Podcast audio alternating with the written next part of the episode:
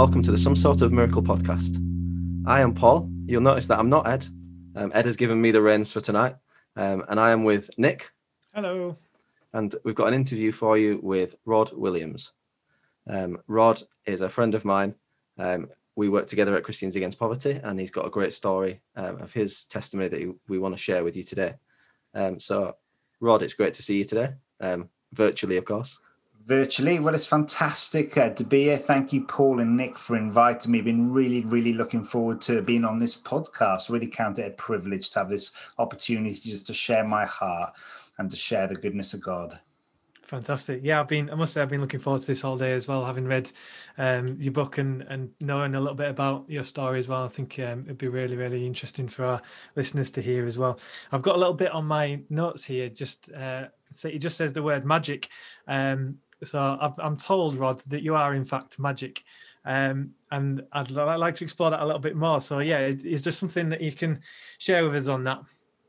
Well, it must be because uh, I'm, a, I'm, a, I'm apparently I'm a magician or illusionist. Um, so yeah, so from a very young age, probably 30 years ago now, I started doing uh, card tricks and uh, and started to impress people and uh, really enjoyed the way people are reacted and uh, and uh, and then yeah, really that's continued that sort of interest, that hobby that probably turned into more of uh, a, a, sort of a semi career um, about six or seven years ago. So yeah, I do that as a bit of a side hustle, a side business, but also use it and more importantly um, for evangelistic purposes. So yeah, I do like uh, a trick or two.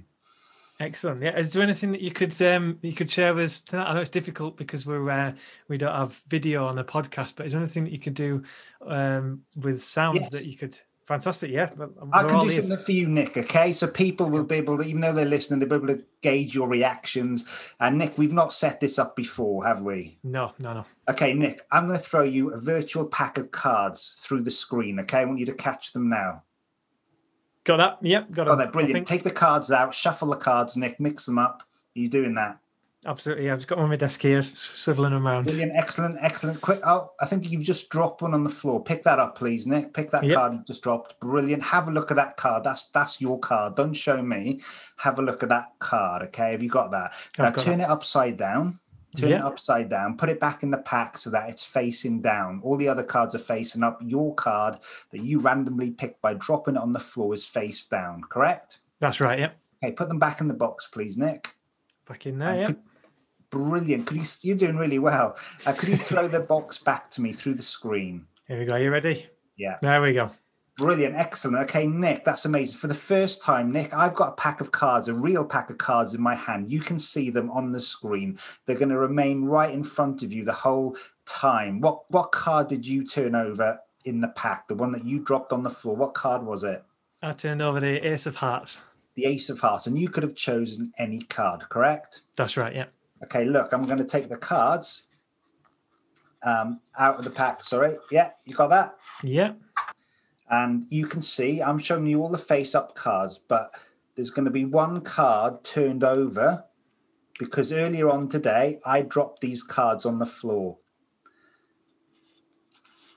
And I turned one card over. Can you see that card that's turned over in the pack? I can see. Yeah, yeah, I can see that. Would that be mad if it was the Ace of Hearts? Yeah, it would really be mad. I'm excited here. that was incredible. That's the Ace of Hearts, Nick. Wow did well. You did well. You did well. That's incredible. That is incredible. I have absolutely no idea how that's happened. I can confirm as an innocent bystander that, a, that, that's, that's a little taster. Um, but if you want to see more, you'll have to book me for a, a private Zoom virtual show. So uh, yeah, I can tell Fantastic. you. Fantastic. Yeah, we'll podcast. we'll get some details and uh, towards the end about that. Yeah, and I'm sure people might be uh, a little bit more interested right. about that. So yeah, we'll get all that that lined up. So over to you, Paul. I think you've got um, got some questions to to kick us off. Yes, I think um, I think we'll just start with a, a little overview of yourself, really, Rod. Um, so if you want to tell us about yourself and your role at Christians Against Poverty. Yes. So yeah. So yeah, my name's Rod. I'm married to Kate. I have two daughters, a three-year-old and a 22-year-old. And I don't look old old enough to have a 22-year-old daughter, but I do. And uh, yeah, so we live in Bradford. I work uh, for Christians Against Poverty. Uh, that's sort of one of the roles that I do. I, I oversee the the evangelism um, training and equipping for all our frontline workers across CAP's network of partner churches. Um, so I oversee the training, also speak at outreach events uh, that our partner churches put on for the clients that they connect with in the community.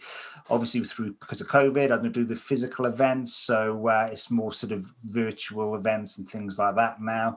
I've been working for CAP for 11 years. I actually ran and managed a debt centre for five years. I did an area manager role, and the last sort of five, six years has been more uh, sort of overtly involved with the, the evangelism um, which has been amazing. Also, um, founder of a ministry called Real Deal Ministries, which is a ministry uh, that facilitates uh, my book, really, or free copies of my book to go into prisons in the UK to offer hope and healing.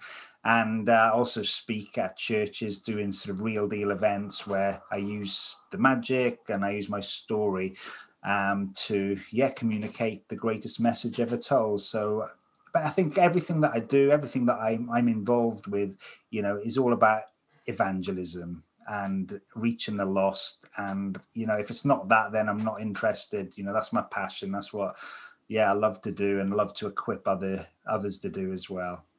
Yeah, that's great to hear. I was going to ask next if you've got any uh, hobbies that you like in your spare time apart from magic, but it doesn't sound like you've got that much spare time left. So, uh, is there anything else you take interest in? Are you into any sports or anything like that? Um, do I do any sports? Um, uh, play snooker. Is that classed as a sport? Well, yeah, I'll class that as a sport. Yeah, definitely I like a game of snooker. Yeah. So uh, yeah, and uh, me and my wife do like watching uh, a good box set, and, and and we relax that way actually. So yeah. Yeah, over lockdown, I can definitely identify with watching a good box set. 100%. Definitely. Yeah. Um, yes, I think we'll get we'll get straight into um, into your story, Rod. So if you want to take us away with your um, your testimony really, and we'll jump in with questions as and when. Yeah. Okay. So yeah, I've not always been um, passionate about telling other people about Jesus. Um, I suppose at one point in my life, my greatest passion was making money, and uh, and I would look at making money through really illegal activities such as dealing drugs and smuggling drugs and and also you know gambling as well and uh, that played quite a big part of my life for a number of years. Um, and really between the age of sort of 17 and 24 um, addiction controlled my life and took me to a place at 24 of standing in the Crown Court in Guernsey in the Channel Islands, being uh, remanded um, in police cust- in prison, sorry, um, for smuggling drugs into the island, for smuggling heroin and crack cocaine. And I remember standing in the courtroom that day. I was an addict. Um, um I was emotionally mentally unstable. And I didn't think that there was any hope for me. I later got sentenced to four years. And a lot of people that knew me didn't think there was any hope for Rod Williams just because of the person I'd become and, and the life that I'd led. And it's interesting because a lot of people who, you know, knew me at that time just thought that I must have had a bad upbringing. They thought, oh, Rod's parents were probably addicts themselves um, or criminals, and this was always going to be Rod's path in life. And that couldn't really be further from the truth. And I would just want to take you back to the beginning um, of my life. I had a really good upbringing. Um, my parents, we were living in South Wales at the time, uh, were Christians. And so from a very young age, I was taught good Christian values and principles. Uh, I had an older sister, still have an older sister, uh, a few years older than me. And we just, yeah, we, we lived in Wales. My fam, my parents uh, worked for the police force. So my dad was a um, a chief inspector in South Wales, and my mum, for some time, worked as a secretary um, to the chief of police in in Swansea. Uh, so from a very young age, I knew the difference between right and wrong in relation to the law. So it's quite ironic, I suppose. Some people think of, of the path I ended up taking in life. I certainly didn't want to be a, a policeman, but yeah, I didn't set out to be a drug dealer either. Um, age four, Um, my parents' marriage unfortunately broke down. They separated and later, um, a couple of years later, divorced. And you know what? Even though that did happen, and obviously, you know, wasn't yeah, a really you know good good good season certainly from my mum i can't re- remember too much of the breakup but my dad who left the family home still remained in good contact with me and my sister um, their relation was as amicable as it as it could have been and uh, so yeah and and you know the, there's no denying that my dad, both my dad and, and my mum, still provided well for me and my sister and showed us a lot of love and care. I know that's not always the case, but it was for us. Um, so about yeah when i was age 10 by that time both my parents then had married other partners and my mum married a man from guernsey and uh, because he had a successful business on the island it made sense for us to move over and start a new life. And that's what we did. So, you know, age 10, 1989, I think it was, um, we moved to this amazing island, uh, a very um, affluent island, an island that some people have heard referred to as millionaire's paradise. My stepdad had, you know, done really, really well. He owned a business on the island and owned a, a house that wouldn't have looked out of place on Dallas, if you've ever seen Dallas. So for a 10 year old moving to this amazing island with lots of beaches and surrounded by sea, and then moving into this mini mansion that had a swimming pool and the garden the size of a small football pitch. It was quite, it was kind of, well, I'd say it was quite easy to settle into this new way of life, and uh, it brought with it good opportunities um, at the time, sort of around that time, you know, the finance industry was booming in Guernsey. I always had a yeah love for maths. That was my favorite subject at school, and uh, you know, I always wanted you know to work in the finance industry. So I did the school thing, and uh, you know, made friends quickly and uh, and settled just settled well into into island life. My stepdad was a Christian as well, so we went to the church that that he went to. And you know what? I went to church practically every Sunday up until I was age sixteen. And it's interesting because you know it's true, isn't it? Going to church doesn't make us a Christian. Doesn't make anybody a Christian. Being born into a Christian country doesn't make us a Christian, or being born into a Christian family mate doesn't make us a Christian. And you know, even though I went to church for that long, I'd never made that decision to ask Jesus into my life. I didn't want to follow Jesus. I didn't really get what you know the god stuff was it was fine for my family but it was just yeah i just didn't get it or, or desire it at all i do remember one opportunity though i think it was six just before i stopped going to church where there was an evangelist that did come one particular night and he he shared the gospel message i do remember that particular night which was the first time i believe that I ever, there was i ever felt something in my heart and i realized now that was that was the holy spirit you know um sort of giving me that opportunity that that window of grace that I believe we all get in our life to respond. And I just, yeah, I'd, I'd felt, yeah, I felt uncomfortable, but in, in a way that was drawing me towards God and the life that I suppose He had for me. But I hardened my heart that time and I said no. I resisted the, the conviction of the Holy Spirit. And I stopped going to church almost immediately from then. And I started, it's interesting because I always think if I'd made that decision that night, would I ever have gone down the path that I'm just about to tell you about? Because um, I stopped going to church and I'm at college now doing a business studies course. And at college on the island, I, I started to go go around with a, a new group of people and just some new friends. Really, I stopped hanging out with my church friends and I was making new friends. And these new friends um, on a Monday, they'd come into college and they would talk about what they'd got up to, going to house parties and experimenting with with drugs and drinking and all that kind of stuff. And and I was quite quite curious as to why they were enjoying all the things that my dad told me, you know, never to go near because obviously through his work, you know he saw the effects and the consequences of, of, drugs and addiction every day. And and but my friends new friends were like saying how awesome it was. And and i was just curious. And and it wasn't that long to be honest maybe a few months of hearing these stories um, that i started to go out with them. And i started to drink and i started to go to these parties. And one particular night yeah i started to smoke cannabis smoke weed. And i'll be honest with you i enjoyed it um, I enjoyed the buzz, and I just didn't think that, yeah, that you know, there was anything wrong with it. Really, my parents, I thought, well, they don't need to know. I'm doing all right at college. What's what's the problem? And I also felt accepted you know, you know, in school, you know, I, I, I, was never part of the, the popular group, you know, the, the gang. And I suppose in a sense, you know, I was quite envious of the people that were, but now I was involved and, and accepted into this popular group. And, and so there was just an element that, that of that element that drew me in as well. And they didn't pressure me to do anything to take drugs or anything like that because in life we make our own choices don't we? So i don't blame them at all. Um, and to be honest i was quite happy doing what they were doing. And as the weeks went on and the months went on any opportunity i would have to smoke weed i would do it. And and because i was like i say getting on well at, at college my parents certainly in the early days didn't see any signs of the things i was involved with anyway, fast forward the clock. I got my college uh, qualification, um, age 18, and within a month, I got a job working in the finance industry on the island as a trainee accountant initially. initially. And uh, my parents were proud. They, you know, I was going to work suited and booted, earning good money, and it just seemed that things, you know, were, were, were looking bright for my life and a good good career ahead.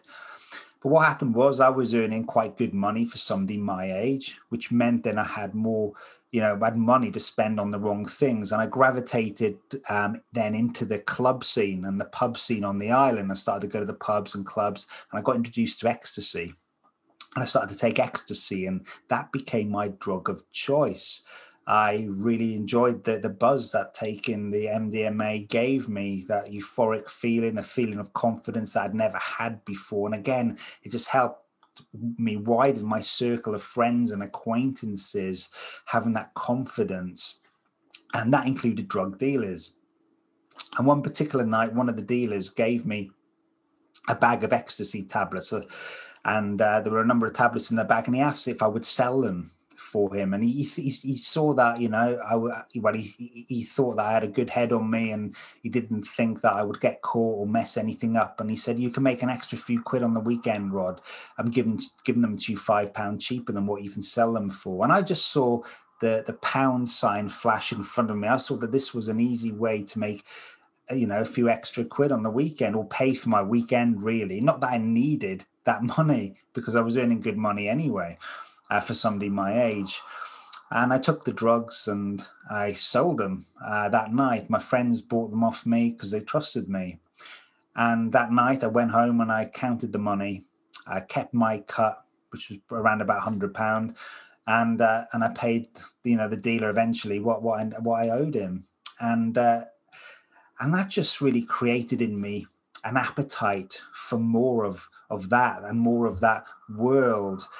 And I, I, would take on more drugs and more tablets as the weeks went on. And it got to the point that then i would walk into pubs and clubs and people would flock to me because they knew i had something that would make their weekend better. And at the end of the the night i would count again all the cash. And this time it was you know in the hundreds. And then as time went on it would be in the thousands on a weekend. And uh, you know, and it just was drawn in, you know, through the, this this power thing that I felt I had on people because they all wanted to, to be with me, and because I had the drugs, and the popularity thing, and the pleasure that that whole thing gave me, and I was just drawn in very, very quickly, and then it led on to me dealing other drugs, and whatever came into the island, you know, I would know about it, and I would, you know, be selling it basically, amphetamines, um, ecstasy, cannabis, speed, anything that was that, that that I could make money on, I would take on. And I just thought I was invincible because I had my good job, my family I had a really good reputation on the island, and I didn't think that police would suspect me um, because of because of that. And uh, and obviously because I, I was I wasn't just selling, I was taking them taking drugs as well and it did start to have as, as drugs do an impact on my mental state my emotional state and my family began to see those signs uh, they were became worried uh, they became concerned um, they would challenge me. My dad, who was living in Wales, still a police. He just come. He just he just retired actually from the police at that point, and he would, you know, he would speak to me and say, you know, this life that you're you're leading, and Rod, you're going to end up um, there's a, there's three um, there's three ways you're going to end up. He said you can either end up in hospital, in prison, or six feet under. That's what he said, and and I would just deny it. I wasn't at that place of listening to the advice because I was there was still an element an element element of enjoyment of that lifestyle. I hadn't reached rock bottom, and I just thought that, or convinced myself that all I needed to do was just make enough money, maybe a million quid, um, and then I then I could stop. Then I would stop and, and just carry on with my life. You know, I'd have a nice bit of money behind me, maybe even retire early in my twenties. And I was just believing this lie.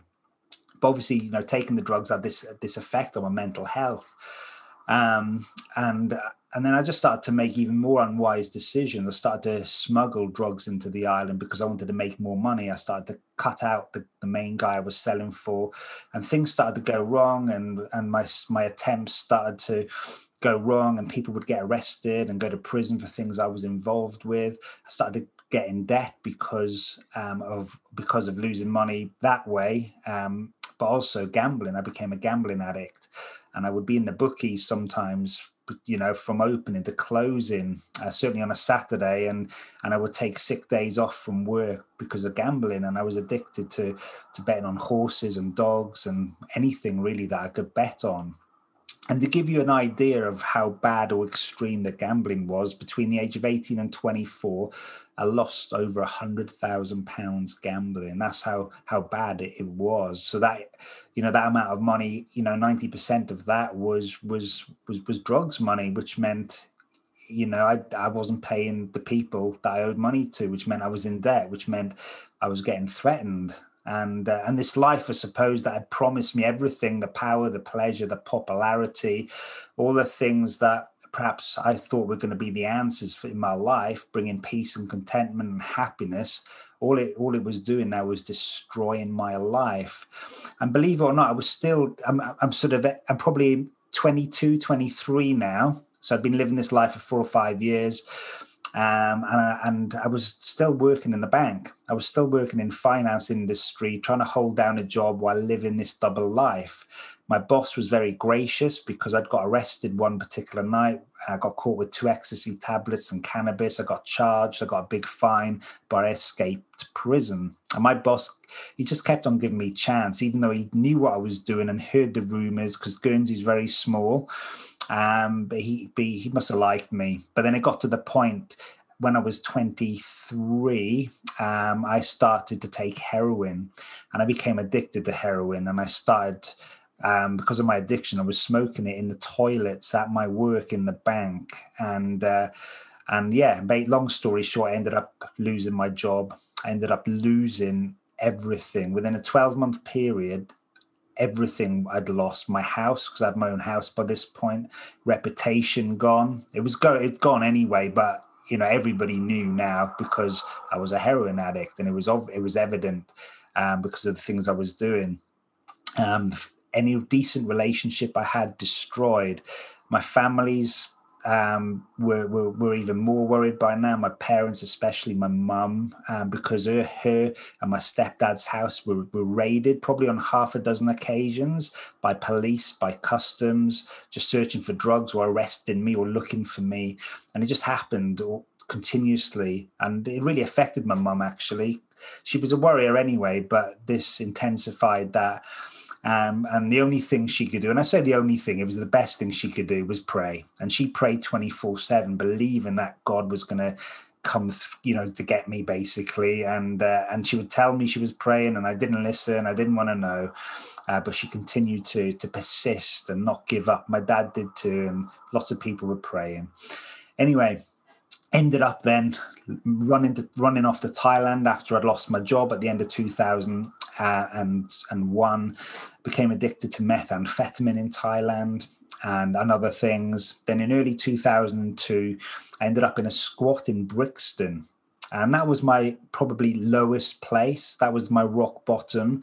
I was in a crack den. I was using crack cocaine now as well, spending thousands a week literally on the drug. I was still sending stuff back to Guernsey to sell to feed my habit. And because I was in still in debt, um, long story short, one of the dealers I owed money to really th- threatened me with a knife and baseball bat. And the only way I could pay the debt was to take drugs back to the island on me myself. And uh, and I was initially going to post it, send it through Royal Mail because that's what I'd done before. But at the last minute, I decided to take it, the drugs on me myself back to the island on the plane because I didn't want to pay five hundred pound for somebody to go and pick pick it up from an address. That's what we would do. So I thought I'll do the dirty work. I thought to myself, I'm not going to get caught. Police aren't going to think I'm, I'm I'd be stupid enough to do the dirty work. So that's what I believed. Long story short, I got arrested and busted at the airport. And I was banged to rights. The, I didn't even really try to hide the packages; they were just on me, basically, and and and they were found. And I knew straight away that I was facing a long sentence uh, four to six years. That's what I was thinking in my head. And uh, as I said at the start, I got sentenced to four years. I ended up serving out of those four years, two years and two months. And uh, and yeah, being in prison gave me a lot of time on my hands to to think and to reflect uh, of you know the things that I'd done, the people I'd hurt, and I really wanted you know, to change. And I really wanted out of this lifestyle and this this this sort of mental torment that was going on on 24-7. You know, obviously the addiction, you know, I was having to withdraw from drugs. I was having to face the reality of where I was and and the pain, reliving the pain now of what I put my family through you know, I, I, started to talk to them and they were very gracious and loving and forgiving. And that really touched my heart because of everything that I'd put them through. And I remember my mum saying to me the first time I spoke to her um, in prison, and she was said to me, Rod, do you know what? She said, you know, you can't change what has happened. She said, but you can change tomorrow. Your past doesn't have to dictate tomorrow. And she said, as a family, we love you, we forgive you, we want to be here for you through what's going to be a tough time, Rod. But she said, Rod, I just want you to do one thing. Will you promise me one thing? And I said, What? She said, Will you just give God an opportunity to show you how real he is because Rod, he's the only one that can change your life, nobody else but Jesus Christ. And of course, I'd heard her say things like that before, and I'd heard the gospel preached like hundreds of times, and I knew and heard about Jesus, of course. But when she said that, I thought, began to really think and, and consider that. And I said, Yes, mum, I will, I will, I will. And what my mum did, she sent me in some books, some testimony books like The Cross and the Switchblade and Run Baby Run. And I started to read these books, stories of gang members and gangsters and people's lives who were ravaged by addiction and extreme violence. And I was reading these stories about how they were terrorizing the streets of New York. And uh, and uh, and just how one particular day a preacher went into New York and was telling the gang members about Jesus and about how much God loved them and had a plan for their lives. And I was reading these stories as one by one, their, their lives are being impacted and touched by the power of God's love. And I was reading how their lives are being transformed. And then I was reading about what they were doing now, these gang members, uh, ex gang members now, helping other people, making a difference, having an impact having been completely set free from that lifestyle and addiction and darkness. And I went on a journey, sort of in my head, asking the question is this Jesus really the real deal that I'm reading about? Could he do that for me? Is everything that I heard preached in church, everything that my mum told me about Jesus, my dad, was that true all along? Is Jesus really God? Could he forgive me? Did he really die on the cross? All those questions like that. Is he really the real deal? And one particular night in June 2002, I got locked up, um, obviously, um, one night, and I, I thought, this is the night. I'm going to give God this opportunity to show himself real to me if he's there. And uh, I got down on my knees and uh, I just leaned over my bed, and there was a little prayer at the back of the book that you can pray to ask Jesus into your life, a prayer of forgiveness. And uh, I started, uh, you know, to read that prayer. But then it, it transitioned just into me just speaking out and crying out to God myself from my heart. And I just want to say this wasn't a crisis prayer you know we all we've all prayed crisis prayers this was a genuine authentic sincere prayer where I wanted to know God if He was there. And I knew I needed forgiveness. Nobody needed to tell me. I knew because of how I felt. I felt guilt and I felt shame. And I just felt just so much baggage weighing me down. So I started to cry out to God. And, and it was a prayer that went, Jesus, if you're real, will you show me? And I just had to ask. And it was a prayer like that that started like that. And it was just a prayer that went on to me just saying sorry and repenting and asking Jesus to come into my life and asking for forgiveness. And I probably said sorry about a hundred times, maybe a thousand times, just saying, sorry, God, sorry, God, sorry, God, give me a brand new start. Will you help me live this new life? Jesus, will you forgive me? And I probably repeated that loads of times. And do you know what? After probably an hour of me just crying out to God, when I got up from the pad floor, nobody could have convinced me otherwise that Jesus wasn't the real deal. I knew that my prayer had been answered. I knew because I felt an explosion of, of love, God's love that I'd never experienced before, fill my heart and I felt a peace that I'd never experienced before and a joy. And obviously, later reading the Bible, I understood when I was reading those scriptures about the peace that surpasses all understanding and that God gives us that inexpressible joy when we come to Him. And, and but, you know, at first I just didn't know what was going on, but I just knew that I'd had an encounter with a living God. I just knew, knew 100% nobody could have convinced me otherwise. And I just knew that my life was going to be different and change. From that moment on, things weren't a bed of roses I just want to say that. But things started to change. I started to read the Bible. I started to understand the Bible. Uh, I couldn't put it down. I had a Gideon's Bible in my cell. I was reading it, highlighting it, writing things underneath it. I started to pray and began to see incredible answers to prayer. And I just day by day, week by week, God was starting to do a work in my heart. And even though I, on many occasions, you've read my book, I fell flat on my face you know a few times and and and things messed up i messed up my parole because of it as well. Um, and and i just i suppose got to know that there, there is a god of the second chance and the third and the unlimited. And maybe those listening today need to know just how gracious our, our god is. He's amazing. And even though I messed up and fouled up, he was always there for me to help me get back up and get going again and uh, and he and he did, and I was just blown away and overwhelmed with with that love. Really, his his unconditional love, and and then in June June the first, two thousand and four. Um, I got released from prison and I decided then to go to a Christian rehab um, off the island in a place called Widnes in Cheshire. And you know, during that time, that that that period of 16 months, having become a Christian and failing and falling and getting up multiple times, you know, I had experienced the power and presence of God. I knew He was real, but I hadn't probably committed 100%. So me going to this Christian rehab, the day I, I, went, I got in there on June 1st, 2004, that was the day I gave Jesus everything, 100%. It wasn't one foot in the world, one foot in the church. It was everything in, all in, and not looking back. And there's that that that, that verse in the Bible, isn't it? In seek first God's kingdom and his righteousness. And he says, I will add all these things to your life.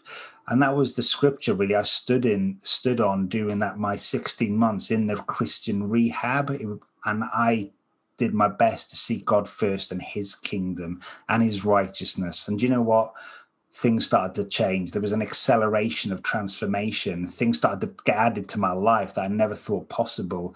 I got healed completely from that mental torment. Um, I got healed completely from any desire to ever want to go back to that lifestyle and addiction and drugs were just not an issue any any longer.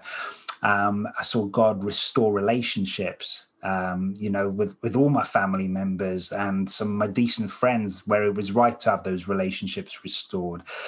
And I started to see and have vision for my future. You know, do, do, in the rehab, there was daily Bible studies. Uh, there was prayer. It was twenty four seven prayer, basically. And so uh, it was really, really incredible just to have that opportunity for hardcore discipleship. And I needed that.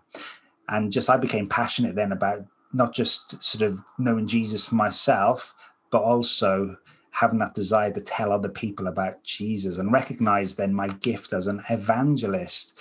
And um, I just wanted to help everybody and I wanted everybody to know this message because it so, so radically changed my life. My family were, were astounded with this person I'd become. My friends, you know, had heard about it. And then some of them had, had come to see me, visit me in, in the rehab um, sort of after just before I graduated, and were like, "Oh, you've changed. You're a different person, Rod. What's happened?"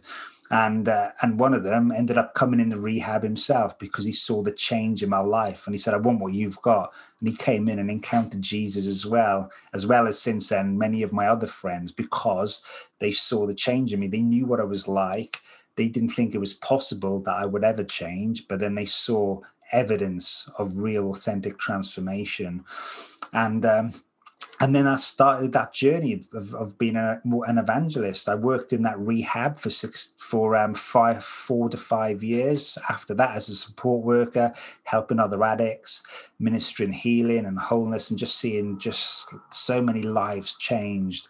And again, it just gave me more of a hunger to see more. And then I heard about CAP, um, in 2009, I heard about this amazing charity that was equipping churches to reach people in their community who were in debt, but not just that, to create a vehicle, um, not just to get them out of debt, but a vehicle to Jesus and and the evangelistic opportunities. And and the church I, I was uh, that ran the rehab employed me then to run the CAP center, and and and I started to visit people in my community who were in debt, and I began to witness firsthand, even more so, the power of God, God's love that brings transformation to people's lives. As I saw clients, um, you know, respond to the gospel. I saw many clients, you know, as they were impacted by the love and care of the local church you know, coming alongside them, encouraging them, offering friendship and community, something they'd never experienced before. And it just created such a,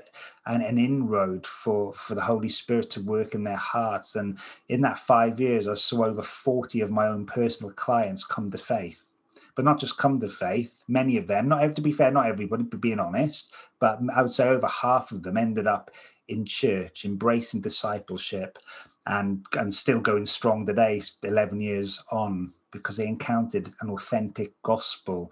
And and it was almost like the the uh it was show you know the gospel you know gospel the show and tell gospel that's what it is. We know that we show them god's love and then that created you know the, the trust to tell them about god's love. And and they responded and it was incredible to see and and 11 years on still with cap and but doing evangelism in a different way where it's more of an equipping role now. As you know i wrote a book in 2014 where um, i think 29000 copies now are, have been are in print. Most of them are in prisons in the uk um, and again i wrote the book to offer yeah a message of hope and healing because i was at that place and i read similar books and and that was a big link in the chain of me coming to faith. I got married in 2007 again you know seek first god's kingdom his righteousness. I will add all these things to your life. I never thought that i'd get married. We've been married 13 14 sorry years now. And uh, and I'm married to and yeah an amazing woman of God who loves Jesus and loves people. And uh, you know, and it's true when you put God first, you know, it's it's incredible what what what he does and, and what you see happen. It's, it's it's almost like miracle after miracle after miracle. And one of the greatest miracles I've I've seen is three years ago. Me and my wife adopted a little baby girl. Uh, she, we saw her at 12 days old, and uh, we went through the adoption process, and we got approved, which is a bit of a miracle because of my past um, I've, I've only told you a few of my convictions. I think I've got four four class A convictions. I've got you know danger. I've got I've got, I've got quite a, quite a long sort of sheet on my my criminal record of offences, uh, but we got approved. God opened the door, and now we we we're, we're able to to adopt and and also foster as well. We've just recently been approved for. Again, nothing is impossible with God. God opens doors that no man can shut, and. Uh, and we do serve an incredible God. And I not only do I, you know, get to help people who are in poverty and through CAP, also get to go into prisons as well and and speak to prisoners and inmates and and even schools at times as well. And you know, we as Christians we carry an, an the most important, powerful message that the world needs to hear. So, as an evangelist, you know, I, I sort of yeah, I'm open to any sort of area or or place where that God opens the door because it's really it's, I just count it as it's, it's, a privilege and it's on it's an honor, isn't it, that God calls us to to to live this life and to be His witnesses and to be part of His mission, which we all are. So you know, any door of opportunity, wherever that is for the gospel to be to, to be communicated, then yeah, I'm in, I'm there, something that I'm passionate about. So, just very quickly, you know, in 2002, I didn't think that there was any going to be any light at the end of the tunnel for me. I didn't think I had a life. I didn't think there was hope. And a lot of people think that. People have written me off. A lot of people write write people off because of their past. But I was so glad that when I called out to Jesus that night, he answered me. You know, the Bible says, Call to me, I, I will answer you. And he wrote me in. He didn't write me off, he wrote me into his plans and purposes. And I made that decision, you know, as a Christian, I said, you know, you know to into June 2004 to give him 100% everything. Okay. And when we don't do that, we don't experience experience the fullness of the abundant life Christ has for us. When I did that, I've not looked back. I'm not saying it's been perfect. There's been times I've, I've failed and messed up. We all do that in our walk, you know, but we serve an amazing, loving, gracious God. And um, I just encourage any Christian that's listening right now, you know, just to put Jesus first, keep him central to your life, give him everything. And sometimes we just need to come back and surrender all, and that's okay. And it's so important that that we do that because, you know, as Christians, you know, we we're representing Jesus everywhere we go and that's the greatest thing that we could ever do evangelistically if we want to be a witnesses is to represent jesus well wherever that may be so um, i know i've rambled on a bit or quite a lot oh, absolutely um, so, uh, I, I, I was said at the beginning that I was going to jump in with any questions, but I just wanted to let you talk. I mean, it was amazing. It's powerful to hear. I mean, I've read the book. I already know the story, and it's still really powerful to hear um, mm. from your own your own personal um, from your mouth. Um, yeah, absolutely. It's ama- the, absolutely the amazing story. Yeah.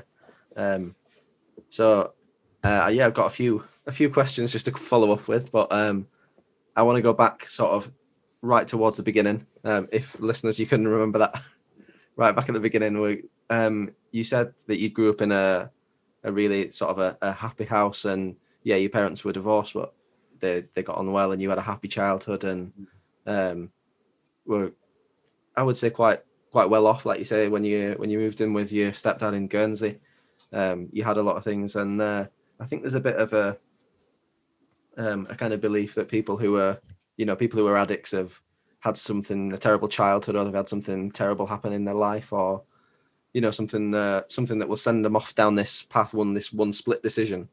Um, and I think it's really interesting that it's uh, um, a couple of a couple of bad decisions, like you say, a couple of small things that just kind of spiraled. Yeah. Um, so I just wonder if you sort of had any comment on I guess your yeah, and obviously, as you said, it, that can be the case. Somebody who has come from a background which is perhaps you know part of a family that are involved in, in drugs or addiction, and of course that that can help shape somebody's path. But ultimately, addiction is no respecter of person, and it can happen to anybody, regardless of people's background. It's interesting. Most of the people, and obviously this is living on Guernsey. You know, the people I was doing drugs with and selling drugs to, a lot of them did have very good upbringings many of them worked in the in in sort of uh, the the finance world actually as it goes, or had good good really good jobs and families who had good reputations. Um, but but so yeah, certainly not not not not always to do with with the background. And for me, it was just a string of unwise choices yeah, that just took me into that world and and, and yeah. got a strong hold on me. And I think reality is some people are more receptible to being addicted to certain things and sort of the different levels that we can get addicted. And so certainly you know i was probably more receptive to a lot of, actually a lot of my friends who were experimenting at that point. Many of them were able to stop um, at the recre- re- recreation um, level i suppose whether we're just doing it weekends. But you know because of, of me being more receptive to going further i did. I went to the you know to the full blown addiction stage um and uh you know and i think i suppose because I, I was deceived i was tricked and uh, and and that was that's what the enemy does, doesn't he? He, lu- he us in, and we need to be wise with with his attempts and his strategies, uh, because when you know when we when when we sort of accept and respond, it sort of gives the Bible talks about.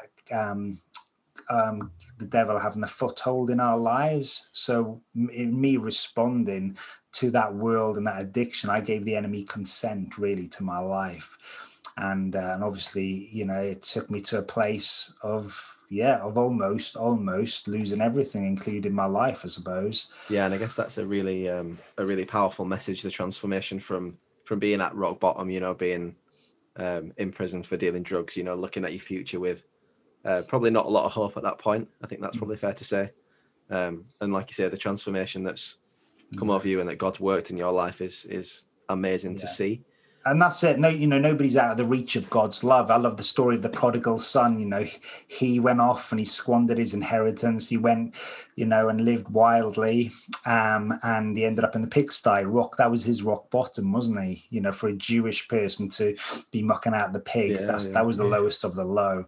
Um, but the father was always watching, wasn't he? Mm. And uh, and when when he came back, he didn't point the finger he didn't judge. He didn't even ask him where he'd been or what he'd got up to. He just embraced him with love, and that's that's just that's just a, an incredible picture of of our Father God's love to us.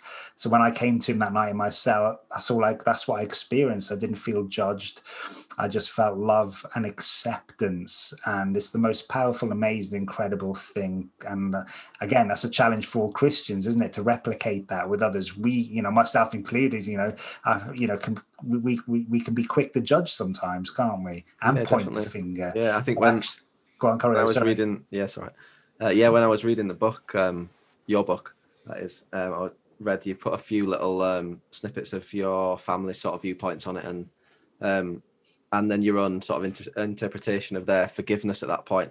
And I found that was one of the most powerful things when I was reading the book. Um, the the way that your family just gathered around you in those times, and I guess um, it, would be easy to just cast out and to just say, "Yeah, we're, we're, done with you. You've had your last chance." And I'm sure you felt like you'd had plenty of last chances at that point. And uh, yeah, the, I think the power of forgiveness, especially from you, your parents as Christians, that just said, "Yeah, we'll, we'll pray for you and give you the support you need." That's a massive thing, and I think that forgiveness does it opens so many doorways, like you said. Yes, forgiveness is the most powerful tool in the universe. Obviously, initially, you know, receiving forgiveness from God um, that is ultimately the most incredible thing, obviously, because of what Jesus has done on the cross for us, that he's provided, you know, a way to the Father where there is no other way through forgiveness. Um, but then it's, it, it's sort of then uh, replicating that again and how we forgive other people, which actually brings so much freedom and healing. So I'm a big, you know, I, I'm a big fan of prayer ministry and it was, well obviously prayer is really important isn't it? But when i've had to counsel people who've had really crazy challenging upbringings and backgrounds um, quite often i would say 90% 90, probably even more of the of, of the actual the issue is usually um, rooted in forgiveness or unforgiveness. And when i'm able to lead them to that place of being able to forgive seeing that almost instantly that that healing that comes and their countenance change and the freedom they they verbally express that happens at that moment is, is the most beautiful thing ever. And so that yeah forgiveness is the most powerful tool that we have as christians. Absolutely yeah. I mean i know you mentioned uh, earlier on about um sort of the the acceptance side of things not from a um, a heavenly point of view, but also within uh, sort of socially, uh, how that kind of took you along the scene that eventually ended you up, um, you know, found yourself in, in prison. Um, um, I guess my question would would be that now you can see uh, with hindsight, would, would you say that you were looking to to fill almost a God shaped hole with loads of different things to to try and you know i know you said about making money and and gambling and and uh, addiction to drugs. Would you say they were all kind of quick fixes to to help maybe maybe a, a deeper need for for christ there Completely, absolutely. That's what I was searching for. Uh, I didn't realize it at the time, but I, like I said, I thought the popularity thing, the, you know, being accepted by this popular group of people, and then the money and this, and I was just chasing um, this this sort of false sense of happiness that was never going to bring that. It did for a moment, Uh, absolutely, and it's uh, you know, like I say, initially, people. I mean, people take drugs because they work, and initially, and then you, you, take drugs just to maintain sort of some level of normality, and you hate it, and you hate yourself, and so it's again, it's it's it's like a tactic of the enemy, isn't it, to lure you into this world, and and so that he can destroy you, and and so yes, it was I was definitely searching for something. I, I recognized now that emptiness in my soul um, that only you know that that only gets filled through a relationship with Jesus Christ and and being reconciled back to the Father. Um, you know, the Bible talks about sonship when we're adopted into God's family. Um, you know, we it's a spirit of adoption. You know, Father God becomes our Father, we become His children. Um, so it's almost that that that's the missing link, the reconciliation, and and so yeah. So when when I sort of had revelation of that and when that happened, yeah, it, it, it changed everything. Yeah, and I guess that um, that passion then speaks out in the way that you do your ministry now, and you, it's obvious that you've got a real passion for people that are in need in a similar way to the way that you were in need. Yeah. Um, I guess my question would be, how does how does your story, how does your uh, your experience of life help you to talk to people about um, having a relationship with God now about how they could transform their lives in a similar way? Yeah, so I suppose my story is quite an easy inroad, um, you know, to have those conversations with people um, because people love stories, don't they? And especially if they're real life stories. And obviously, because of my back, we've all got a story, haven't we? We've got the big story of of how we came to faith, and it's great. Every journey is different, and every person's journey needs to be shared, regardless of how you've come to, to faith. But within that, we've got many stories as well of of uh, that testify to God's goodness and uh, I, I, encourage every Christian to write those many stories down because we always we can quite often forget. And and uh, and I believe when we're sharing um, sort of the gospel with people telling people the story, sometimes it's not that the big story of our salvation story that needs to be shared. It could be those mini stories that that just act as links in the change to, to introduce Jesus because they might be more relevant to where that person is.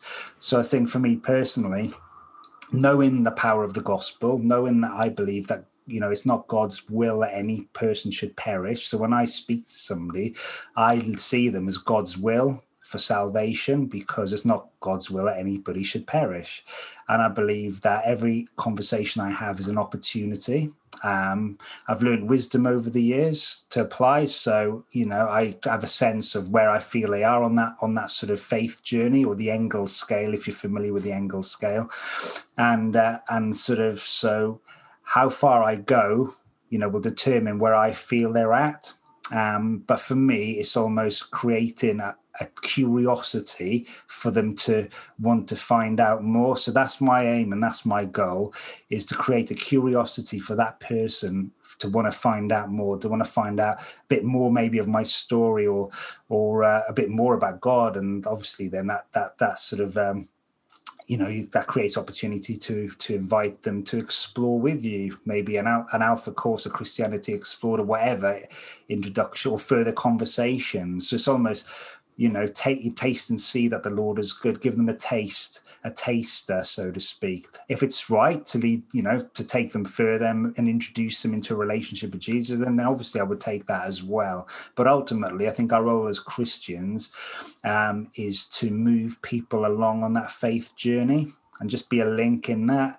And i've learned over the years you know probably earlier on i was quite you know, I, I, was probably a bit unwise with my approach and probably put a few people off. But we learn as we go, and and ultimately, it's trusting the Holy Spirit in evangelism and our and our, our efforts, because ultimately He's the one that convicts people of their sin and their need of a Savior, and He does the saving. But we have a responsibility also, don't we, to to tell our stories, to step out um, and to to be a witness. So it's a partnership, and uh, and when you see you know the work of the Holy Spirit, it's it's incredible, and it's a privilege that that God would would use use us all as Christians to and call us all as Christians to be on this wonderful mission with Him. Yeah, I think we've something we've said before about um, not not trying to get people. As we said before on the podcast about trying not not to get people from A to Z. Um, trying you know if your part is to get them from you know b to f or whatever however you want to mm. sort of visualize that it's about doing the bit that, that, god's put you in that place to do not trying to to do everything just exactly too far with that yeah. Um, exactly and you know we we we because uh, we didn't we didn't know exactly where that that that person's heart you know and or the soil and and and and i think you know we we can almost we can ruin it actually if we go too far and and we can put people off and we can just run ahead of what the holy spirit's doing yeah. and sometimes it does end uh, yeah disastrous and, and that's not okay so we need to be sensitive and and just yeah and just enjoy the journey with it and and not almost it, it, sometimes there's no evidence of anything changing, but that doesn't mean that the Holy Spirit still isn't at work in that person's life. So my mum and dad didn't see any evidence of change in me for seven years, eight years but they continued to pray. And I believe the Holy Spirit was just preparing my heart the whole time, you know, even though I was stubborn at a lot of the time, but at that point, um, you know, that night in my cell, I was ready. And I believe, you know, that the prayer, the backup of prayer really sort of uh, helped sort of, yeah, helped sort of uh, get my attention. Absolutely. Yeah, yeah. I guess my, my uh, final couple of questions is probably in two parts. First of it, first of all, would be what advice would you give to uh, to Christians who are wanting to to share a little bit about Christ with, friends or family or, or, anyone, but aren't really sure how? And and the second part to that would be because we have a, a kind of a really mixed listener base. If for someone who was perhaps looking at Christianity uh, wasn't too sure, what what would you what would you say the best way to kind of explore the mm-hmm. ideas of faith and things were? So I guess that's yeah. a question in, in two great parts. questions. Now, amazing questions and really important. And I would just say for those Christians who just want to perhaps, uh, yeah, step out more and share in their faith, And becoming more confident i would just say just be yourself and let it be natural in your conversation so in other words you know don't don't use a rehearsed script um, because it will come across fake. And I think, you know, our relationship with Jesus is key and is vital. And I think that should overflow into our everyday lives, in our everyday conversations, because um, it's true, isn't it? We, we, we, we talk about the things that we're passionate about, whether it's sport, um, a hobby, um, the latest box set or film, whatever, you know, you put two football fans in a room together and you can't get them st- to stop talking about football. It's true. I'm not a football fan, but I sit next to football fans at work sometimes, and uh, yeah, and they're passionate. Um, but I think you know, let Jesus become the most important thing that we're passionate about, and it'll overflow, and what it'll just be natural, and people will. I've, got, it's just true. People will just you know that creates curiosity in the cells because it's authentic um, and and mm. people you're in con- conversation with will just really want to know why you're so passionate about about God and about Jesus, and it can be quite infectious as well. So I would say, you know, get passionate about Jesus again. We can, myself included, we can lose that passion at times. And I think as Christians, we need a revival of the secret place, you know, that that intimate time, that prayer closet time that we spend with Jesus. As somebody once said, that the secret place is the training place for the marketplace.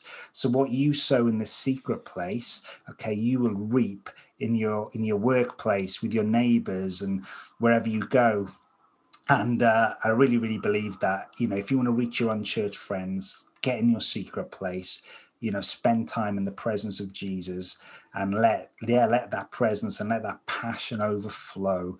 And and then yeah it'll just become easier. Um, sometimes you you do have to put yourself out there. You have to take risks. You have to be bold and and almost create opportunities at times. And that only comes just from being bold and taking risks. And mm. but when you do the more risks you take the more you see god come through.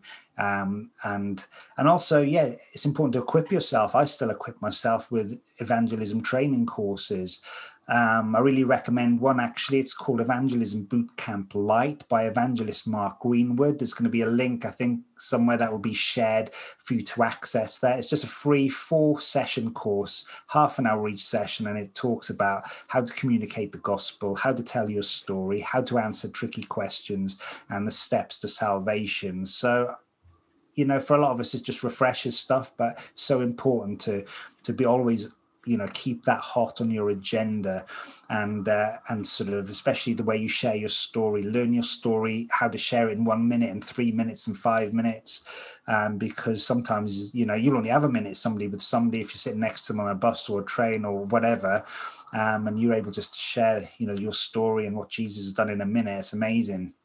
It can be done by the way and uh, also, don't try and imitate anybody else. God has made you an original. Be yourself, but allow Christ to shine through you. And uh, and be bold as well in prayer. You know, praying for the sick is a great opportunity for people to encounter Jesus because if they get healed, I'm not saying every, you know, we pray everybody gets healed, but some people will encounter God's healing power. That's such a great introduction to Jesus. And seen many, you know, many people come to faith because of that. So be bold in prayer and and and especially you know that's quite often creates conversation when you offer prayer. Regardless of the outcome people just see your care in nature that you're concerned about them that you'd want to pray for them and that's a, again a great introduction to talking about jesus. Um and so uh so yeah so that, that that's that's important and i'd always and i, I think as well uh, buddy up with somebody. So learn you know i've uh, matured as an evangelist because I've been mentored by evangelists. So in every, every you know, I've I've become better as a magician because I've learned from from some of the best. So uh, yeah, learn from people who are doing it well, people who are seeing fruit, and uh, and also you know it's, it's being grounded obviously ultimately in the Word of God as well. And I think you know that's how we you know when we're in the secret place and, we, and we're consuming god's word we just to get to know him and his nature more as well. And again that all helps in the way we communicate with authenticity. And if you're somebody listening and perhaps you've not even actually ever made a decision to become a christian but you want to explore further that's great. I'd really encourage you to do that. Don't write christianity off. You, you may have had a bad experience with christians and church and a lot of people have and uh, yeah sad when that happens but that's never a reflection of god. You know you know god is loving he's amazing he's incredible he does have a plan for your life and uh, you know and he wants you to know him. And uh, and i would just encourage you to first firstly speak to another christian you know tell them that you'd want to explore, ask if they'll go on the journey with you. They really should, if they don't find another Christian, and uh, and yeah, go find a course, an introduction to Christianity course. There's plenty out there. Alpha is probably the most popular one, but there's others as well. And uh, and your friend will be able to just tell you, will show you, or or find a church near to you that's running one. A lot of them are running online at the moment and uh, there's lots of there's books out there you can read but i'd recommend a course a course where you can ask questions and uh, you know and you can answer especially through alpha there's great opportunities to answer ask any question that you want. And uh, yeah and sort of in, in yeah in, in a safe place as well where you're not going to be judged and people will welcome any question is great. I love doing alpha. In fact, I met my wife on alpha and we got married, so that was uh, that was great. it's a reason to join, if nothing else. Yeah, absolutely. Yeah. So um, I know you mentioned there the um, uh, the Matt Greenwood course. We'll pop that in the um, the link in the yeah, listener we'll, group. Um, so if yeah, if any any of you guys listening have any questions for Rod, uh, we can get those across to him if you want to pop them yeah. in the, the listener group. Um, can I just mention one more thing? Of course, yeah. Yeah, so I really recommend uh, a really good one-on-one tool, evangelism tool called Jesus at the Door. So you can either go onto the website uh, or YouTube and access uh, videos which are delivered by a guy called Evangelist Scott McNamara. And about seven years ago, he, God gave him sort of um, a, a, prayer model, really, and a conversation model that introduces people to Jesus. And it's fantastic, it's fruitful. Um, it's probably, there's lots of one on one tools out there, such as, as the four points and uh, and uh, the circles, and there's just there's lots of different ones. But they, I would say this is this is the most the most effective and probably easiest to use as well. So there's lots of his teaching as, um, on Jesus at the door on, on, on the internet, but we'll put a link in as well. So I really recommend uh, that that as an evangelistic tool uh, that you can use Fantastic. Yeah. yeah. I would I would massively recommend as well if you haven't already got a copy of getting a, a copy of Rod's book, which is um, the real deal. Um, I believe it's Authentic Media Publications. Yes, um, but you you can either order it from Eden or Amazon, or you can directly go to my website, which is www.therealdeal.org.uk. You can send me a message, and you know, I'll, I'll, i think on Amazon it's about nine quid. Um, I'll I'll sell you, I'll do you a copy for seven pound, including postage. So either way, whatever's easiest for you, really. But um, yeah, um, it's yeah. what's good about the book is it, I wanted it to be a bit different than a lot of testimony books. So mm. I so there's quite a few of my family members that write a page or two pages, and it comes from their perspective. So my dad being a policeman and a Christian, my mum obviously from you know a mother seeing her son you know destroy his life and how she responded in prayer. My sister actually I didn't mention this. She was a prison officer in the prison I was in, so she had to lock me up at night. So she tells a bit of that story, and that was mad as well. And some of my friends as well, some of who've come to faith, and and and so you hear you, you just get a bit of, of a different picture and perspective, and and I think a lot of people have found that really really helpful in the book. Definitely, yeah, I can definitely say that's a powerful read. Um, I think that just about draws us to a close, Rod. Um, uh, so I just want to thank you for for sharing so openly and honestly, um, and for giving the advice, like we've said at the end. Um, some great tools there and some great um, things to think about. Whether you as listeners are either looking at Christianity for the first time, or whether you're looking to evangelize more or or hear more of other people's stories. I, I hope there's been something in here for for everyone. Um, I just want to encourage you now to um, to go to the SSOM listener group on Facebook um, and that's where we'll find we'll post all the all the things that we've talked about, all the links, um, and if you've got any questions, that's the place to ask those questions, and we will respond to those. Um, so yeah, um, thank you, Rod, and thank you, Nick. Um, it's been a great um, a great interview, and uh, I've really enjoyed it. So uh, I just want to thank you for all the work that you're doing and from us at some sort of miracle podcast. We'll see you next time.